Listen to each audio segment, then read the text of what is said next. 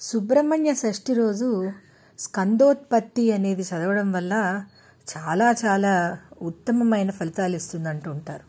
అందులో పిల్లలు ఆపదల నుంచి రక్షింపబడడం ఐశ్వర్య ప్రాప్తి ఉద్యోగ ప్రాప్తి లాంటివి జరుగుతాయని వినికిడి. అయితే ఇప్పుడు ఈ సుబ్రహ్మణ్య షష్ఠి రోజు మనం స్కందోత్పత్తి గురించి తెలుసుకుందాం. ఇది కుమార సంభవంలో ఉంది. మరీచి కుమారుడు కశ్యప ప్రజాపతి. ఆయనకు దక్ష ప్రజాపతి కుమార్తెలు పదమూడు మంది. ఆయనకు భార్యలు. కశ్యప ప్రజాపతి భార్యలలో దితి అదితికి ఉన్నంత ప్రాశస్త్యం మిగిలిన భార్యలకు కనపడదు. దితి భావనలు శ్రీమన్నారాయణుని దుష్ట శిక్షణకు అనేకమైన అవతారములు తీసుకునేటట్లుగా చేశాయి. ద్వితీయందు మార్పు రాలేదు. క్షేత్రమునందే తేడా ఉన్నది. కశ్యప ప్రజాపతిని నాకు ఇంద్రుడిని చంపే పిల్లవాడు కావాలని అడిగితే అప్పుడు ప్రజాపతి నవ్వి నీ కోర్క తీర్చగలిగిన వాడిని నేను కాదు ఈశ్వరుణ్ణి నువ్వు సేవించు అన్నాడు. నీ ఒక గొప్ప తపస్సు చేయి. తపస్సు చేస్తున్నప్పుడు ధర్మంలో లోపం రాకూడదు. నీకు బిడ్డ పుట్టే వరకు అలా ఉండగలిగితే నీకు ఇంద్రుడిని సంహరించగలిగే కుమారుడు పుడతాడు అని చెప్పాడు. ఆవిడ లోపలి కశ్యప ప్రజాపతి తేజము ప్రవేశించింది. ఆవిడ గర్భిణీ అయింది. లోపల గర్భం పెరుగుతోంది. ఇది ఇంద్రుడికి తెలిసి ఆవిడ దగ్గరకు వచ్చి అమ్మా నీకు సేవ చేస్తాను అన్నాడు. ఆవిడ ధర్మం పాటించి ఇంద్రుడిని సేవ చేయడానికి అంగీకరించింది. ఒకనాడు ఆవిడ మిట్ట మధ్యాహ్నం వేళ తల విరబోసుకుని కూర్చుని ఉండగా కునుకు వచ్చి మోకాళ్ళ మీదికి తల వాలిపోయింది. జుట్టు వచ్చి పాదములకు తగిలింది. స్త్రీకి అలా తగలకూడదు. ధర్మశాస్త్రం ప్రకారం జుట్టు చివర ముడివేసి లేకుండా స్త్రీ తిరుగరాదు. జుట్టు అలా పాదముల మీద పడగానే ఇంద్రుడు ఆమె గర్భంలోకి ప్రవేశించి తన వజ్రాయుధంతో లోపల ఉన్న పిండమును ముక్కలుగా నరికేశాడు.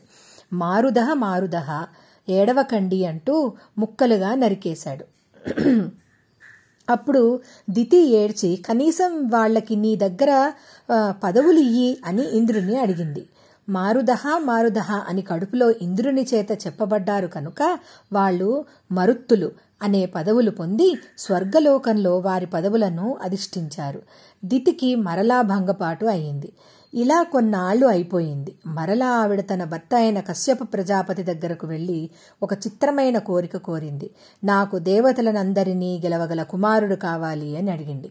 అప్పుడు ఆయన పదివేల సంవత్సరములు నియమముతో చతుర్ముఖ బ్రహ్మ గురించి తపస్సు చేయాలి. నీకు కోరుకున్న కొడుకు పుడతాడు అని చెప్పాడు. తపస్సు బ్రహ్మాండంగా ప్రారంభం చేసింది. కొన్ని వేల సంవత్సరములు తపస్సు చేసిన తర్వాత బ్రహ్మ అనుగ్రహమును పొందింది గర్భం ధరించింది. ఒక పిల్లవాడిని కన్నది. ఆ పిల్లవాడికి వజ్రాంగుడు అని పేరు పెట్టారు. వజ్రాంగుడు అనగా వజ్రముల వంటి అంగములు కలిగిన వాడు అని అర్థం. వాడికి దేహమునందు బలం ఉన్నది. బుద్ధి ఎందు సంస్కారం ఏర్పడలేదు. ఇతడు బయలుదేరి దేవలోకమునకు వెళ్ళి దేవతలతో యుద్ధం చేసి ఇంద్రుని జయించి అతడిని పదవీచ్యుతిని చేశాడు. అమరావతిని రాజధానిగా చేసుకున్నాడు. ఇంద్రుడు వరుణుడు దిక్పాలకులు మొదలైన దేవతలనందరినీ బంధించి తన కారాగారంలో పడేశాడు. బ్రహ్మ కశ్యప ప్రజాపతిని వెంటబెట్టుకుని అక్కడికి వచ్చాడు. వారు వస్తే వజ్రాంగుడు లేచి స్తోత్రం చేసి నమస్కారం చేశాడు. సముచితాసనమున కూర్చోబెట్టి అర్ఘ్యపాద్యాదులను ఇచ్చాడు. బ్రహ్మ నాయనా నీవు చేసిన అతిథి మర్యాదకు చాలా సంతోషించాము. దిక్పాలకులకు పదవులను నేను ఇచ్చాను. నీవు వాళ్ళను పట్టుకువచ్చి కారాగారంలో పడేశావు. నువ్వు విజేతవే. అందులో సందేహమేమీ లేదు. కానీ వాళ్ళ పదవులు వాళ్ళను చేసుకొని అని చెప్పాడు. వాళ్ళ మాట మీద వజ్రాంగుడు ఇంద్రుడిని తాను బంధించిన ఇతర దేవతలను విడిచిపెట్టాడు. వజ్రాంగుడు బ్రహ్మతో మహానుభావ అనుకోకుండా ఈవేళ నా కోసం ఇలా వచ్చావు. నేను నిన్ను ఒకటి ప్రార్థన చేస్తున్నాను. అసలు మనశ్శాంతికి ఏది కారణమో ఏది నిజమైన తత్వమో ఏది తెలుసుకోవాలో అది నాకు ఒకసారి దయచేసి బోధ చేయవలసింది ఉపదేశం చేయవలసింది అని అడిగాడు. ఇటువంటి కోరిక కోరేసరికి ఆయన పొంగిపోయి నాయన నీవు ఎల్లప్పుడూ సత్వగుణమును పట్టుకుని ఉండు. ఈశ్వరుని నమ్మి ఉండు. నీకు ఏ ఇబ్బంది ఉండదు. నీకు వరాంగి అనే ఆమెను భార్యగా నేను సృష్టించి ఇస్తున్నాను తీసుకో అని బ్రహ్మ దగ్గర నుండి పౌరోహిత్యం చేసి వజ్రాంగుడికి వరాంగి పెళ్ళి చేశారు. వజ్రాంగుడు తన భార్యతో కలిసి నిరంతరం ధర్మాచారణ చేస్తున్నాడు. ఒక రోజున వజ్రాంగుడు భార్యను పిలిచి నీకు ఏమి కావాలనుకుంటున్నావు? ఏమీ బెంగపెట్టుకోకుండా నీ కోరిక ఏమిటో చెప్పు అని అడిగితే వరాంగి ముల్లోకములను గెలవగలిగినవాడు పాక పాకశాసనుని కన్నుల వంట వెంట నీళ్ళు కార్పించగలిగినవాడు నా కడుపున కొడుకుగా పుట్టేట్లుగా నన్ను అనుగ్రహించు అన్నది. వరాంగి వల్ల వజ్రాంగుడు మనశ్శాంతిని కోల్పోయాడు. పిమ్మట వజ్రాంగుడు బ్రహ్మ గూర్చి తపస్సు చేశాడు. బ్రహ్మగారు ప్రత్యక్షం అయ్యాడు వజ్రాంగుడు నమస్కారం చెప్పి స్వామి వరాంగి కోరిన కొడుకును ఆమెకు ఇప్పించండి అని అన్నాడు. వరాంగీకి తాను కోరుకున్న కొడుకు పుట్టాడు. వాడు పుట్టగానే చాలా పెద్ద అల్లరి ప్రారంభమైంది. వజ్రాంగుడు కశ్యప ప్రజాపతిని తీసుకువచ్చి ఆ పిల్లవానికి తారకుడు అని పేరు పెట్టాడు. లోకం మాత్రం ఆ పిల్లవానికి తారకాసురుడు అని పిలిచింది. తారకుడు పెరిగి పెద్దవాడయ్యాడు. వీనిని చూసి దితి వరాంగి మిక్కిలి సంతోషపడిపోతున్నారు. వీళ్ళ కోరిక సంపూర్ణంగా నెరవేరడం కోసం తార తారకుడినే బ్రహ్మ గురించి తపస్సు చేసి వరమును పొందమని ప్రోత్సహించారు. తారకుడు కూడా తపస్సుకు బయలుదేరి తపస్సు ప్రారంభించాడు. ఒక్క కాలు మీద నిలబడి కళ్ళు తెరుచుకుని సూర్యుడిని చూస్తున్నాడు. అలా నూరేళ్ళు తపస్సు చేశాడు. తర్వాత ఉగ్ర తపస్సు మొదలుపెట్టాడు. అందులోంచి ధూమం పుట్టింది. అది లోకములను కాలుస్తోంది. దేవతల దేవతలందరూ బ్రహ్మ దగ్గరకు వెళ్ళి వీని తపస్సు లోకములనన్నింటినీ కాల్చేస్తోంది. మీరు వెళ్ళి వాడికి ఏమి కావాలో అడగండి మహాప్రభో అన్నారు. తారకుడికి ఎదురుగా బ్రహ్మ ప్రత్యక్షమై నాయన ఏమిటి నీ కోరిక? అని అడిగాడు. బ్రహ్మకు తారకుడు ఒక నమస్కారం పెట్టి దేవతలనందరినీ మూడు లోకములను గెలవగల శక్తిని నాకు ఇయ్యవలసింది అని అన్నాడు. పురారి అయిన పరమేశ్ పరమశివుడు మన్మధుని దహిస్తాడు. ఆయన కామారి. ఆయనకి కోరిక లేదు. అటువంటి పరమశివునికి కామం కలిగి వీర్యస్ఖలనం అవ్వాలి. అలా అయితే ఆ వీర్యంలోంచి కొడుకు పుడితే వాడి చేతిలో నేను చనిపోతాను. ఆ మేరకు వరం ఇవ్వవలసింది అని అడిగాడు. బ్రహ్మ సాంబశివుని తలుచుకుని తథాస్తు అని భారంగా హంసని ఎక్కి వెళ్ళిపోయాడు. తారకుడిని మూడు లోకములకు రాజ్యాభిషేకం చేశారు. దేవతలందరినీ పిలిచి ఎవరెవరు ఏ ఏ పనులు చేయాలో నిర్ణయించి చెప్పేశాడు. ఇలా అందరినీ శాసించి చక్కగా సింహాసనం మీద కూర్చుని రాజ్య పరిపాలనం చేస్తున్నాడు. వాళ్ళందరూ శ్రీ మహావిష్ణువు దగ్గరకు వెళ్ళి నీవు మమ్మల్ని రక్షించాలి అని చెప్పారు. ఈలోగా తారకుడు రానే వచ్చి నారాయణుడితో యుద్ధం మొదలుపెట్టాడు. శ్రీమన్నారాయణుడు సుదర్శన చక్రమును ప్రయోగించాడు. సుదర్శన చక్రం తారకుని కంఠమునందు పుష్పమై రాజిల్లింది. అప్పటికి ఎటువంటి మాయ ప్రయోగించాలో అటువంటి విష్ణుమాయ చేసి శ్రీ మహావిష్ణువు అక్కడి నుండి తప్పుకున్నాడు. అందరూ కలిసి బ్రహ్మగారి దగ్గరకు వెళ్ళారు ఈశ్వరుడికి కొడుకు పుట్టేటట్లుగా మేము ఎలా ధన్యులం అవుతామో మమ్మల్ని అనుగ్రహించండి అని వేడుకున్నారు. లోకం అంతా నిలబడాలంటే శివుడికి కొడుకు కలగాలి. కుమార సంభవం జరగాలంటే పరమశివుని తేజస్సును స్వీకరించడానికి జగదంబయే ఉండాలి. కామమే లేని పరమేశ్వరుని ఎందు మన్మధుడు కామప్రచోదనం చేయగలగడాన్ని తలచి ఇంద్రుడు మన్మధుని పిలిచి శివుని వద్దకు పంపాడు. మన్మధుడు వెళ్ళి బాణప్రయోగం చేసే ప్రయత్నంలో ఉండగా శంకరుడు ముడవ కన్ను తెరిచాడు. ఆ కంటి మంటకు మన్మధుడు భస్మమైపోయాడు. ఇంద్రునితో సహా దేవతలందరూ వెళ్ళిపోయారు రతీదేవి ఒక్కర్తే భర్త పోయాడని ఏడ్చింది. ఏ మన్మధుడి చేతిలో చెరుకు విల్లు పుష్పబాణములు పట్టుకుంటే శంకరుని కదిలించలేకపోయాడో దాన్ని అమ్మవారు స్వీకరించింది. అలా స్వీకరించినప్పుడు ఆవిడ శివకామసుందరి అమ్మవారు అయి వెళ్ళి గొప్ప తపస్సు చేసింది. శంకరుడు బ్రహ్మచారి రూపంలో వచ్చి తన పెళ్ళి తానే చెడగొట్టుకునే మాటలు చెప్పాడు. అమ్మవారు ధూర్త బ్రహ్మచారి శివ వ్యతిరేకమైన మాటలు విన్నందుకు ప్రాయశ్చిత్తం చేసుకోవాలి. నీ ప్రాంతమును వదులుతావా వదలవా అని అదిలించింది. శంకరుడు నిజరూపం చూపించాడు. అమ్మవారిని వివాహం చేసుకున్నాడు.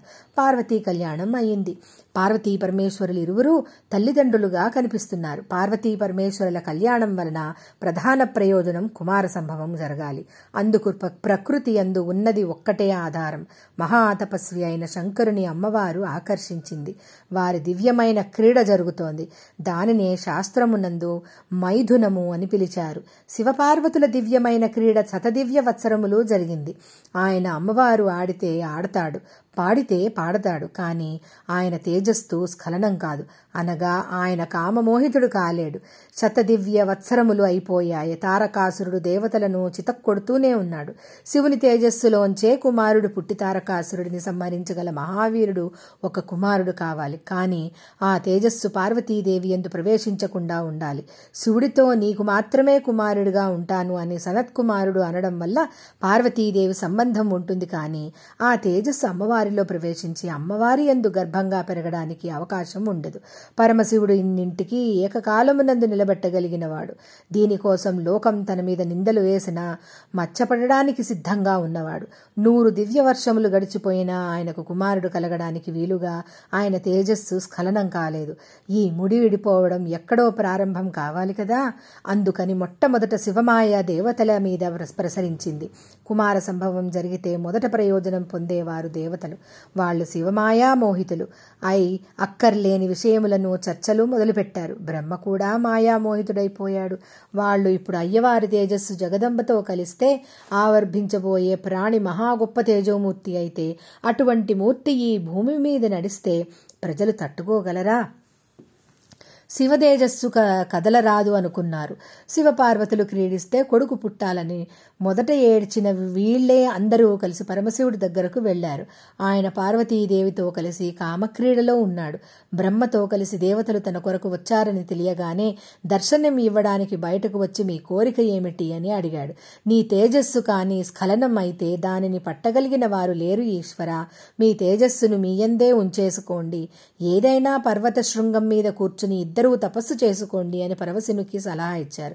దేవతల సలహా విన్న పరమశివుడు చిరునవ్వు నవ్వి ఈ భూమి మీద అందరూ సుఖపడెదరుగాక నా తేజస్సు బయటకు పడకుండుగాక ఒకేసారి మాత్రం నా తేజస్సు బయటకు వచ్చి తీరాలి. నూరు దివ్య వర్షములు పార్వతీదేవితో కలిసి నేను క్రీడించిన కారణం చేత స్వస్థానము నుండి కదిలిపోయిన పరమ పవిత్రమైన నా తేజస్సును మీలో ఎవరు భరిస్తారో చెప్పండి అన్నారు. ఇప్పుడు వాళ్ళు భూమి భరిస్తుంది అని చెప్పారు. శివతేజ తేజస్సును గ్రహించడానికి భూమి అంగీకరిస్తే శివుని తేజస్సు భూమి మీద పడింది. అది సామాన్యమైనది కాదు. ఉత్తర క్షణం భూమి మీద వ్యాప్తి చెంది ప్రవహించింది. పర్వతములను అరణ్యములను అన్నింటినీ ఆక్రమించేసింది. అందరూ అగ్నిహోత్రుని ప్రార్థన చేయగా అగ్నిహోత్రుడు వాయువు సహకారంతో తేజస్సును గ్రహించాడు. అయితే ఆ తేజస్సును అగ్నిహోత్రుడు కూడా తనలో ఉంచుకోలేకపోయాడు. ఈ విషయం అమ్మవారు తెలుసుకుని దేవతల భార్యలకు బిడ్డలు జన్మించకుందురు కాక అని దేవతలను శపించింది. పిమ్మట భూమి వంక తిరిగి నీవు అనేక రూపములను పొందుతావు. ఒకచోట చూడు. నేల సారవంతమైన నేల. ఇలా రకరకములైన రూపములు పొందుతావు. చాలామందికి భార్యవు అవుతావు అన్నది. దేవతలందరూ సిగ్గుతో మ్రాసి మ్రాన్పబడిపోయారు శివుడు పశ్చిమ దిశగా హిమపర్వత ప్రాంత శృంగము మీదికి తపస్సుకు వెళ్ళిపోయాడు.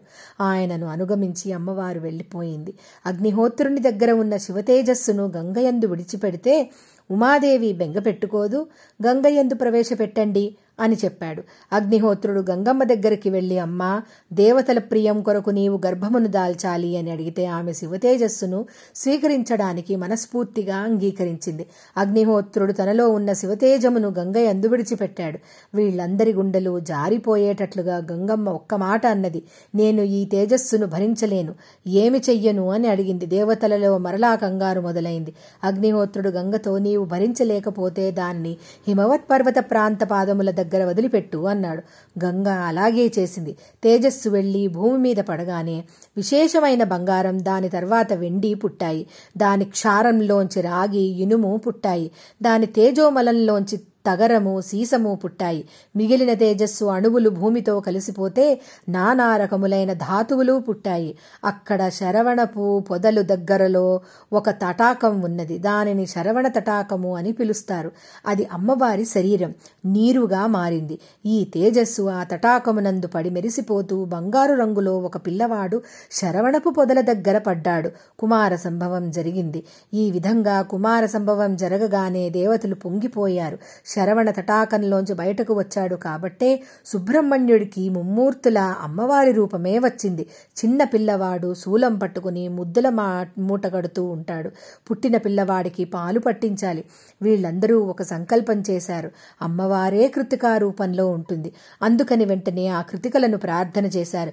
కృతికలు ఆరుగురు వచ్చి మేము పాలిస్తాము కానీ పిల్లవాడు మాకు కూడా పిల్లవాడిగా చెప్పబడాలి అని వరం ఇవ్వాలని అడిగారు. ఈ పిల్లవాడు మీకు బిడ్డడు పుత్రుడుగా పిలువబడతాడు అన్నారు. వాళ్ళు వెంటనే మాతృత్వాన్ని పొందారు. మా అమ్మే పాలివ్వడానికి సిద్ధపడిందని ఆరు ముఖములతో ఆ పిల్లవాడు ఏకకాలమునందు పాలు తాగి షణ్ముఖుడు అయ్యాడు. కృతికల పాలు త్రాగాడు కాబట్టి కార్తికేయుడు అయ్యాడు. సనత్ కుమారుడు ఇలా జన్మించాడు కాబట్టి గర్భం జారిపోతే బయటకు వచ్చాడు కాబట్టి స్కందుడు అని పిలిచారు. ఆరుగురు కృతికల స్థనములను ఏకకాలమునందు పానము చేసినవాడు కనుక ఆయనకు షడాననుడు అని పేరు వచ్చింది. పరమశివుని తేజస్సులోంచి వచ్చిన పిల్లవాడు కనుక కుమారా అని పిలిచారు. అగ్నిహోత్రుడు తన యందు ఉంచుకుని గంగయందు ప్రవేశపెట్టిన కారణం చేత ఆ పిల్లవానికి పావకి అని పిలిచారు.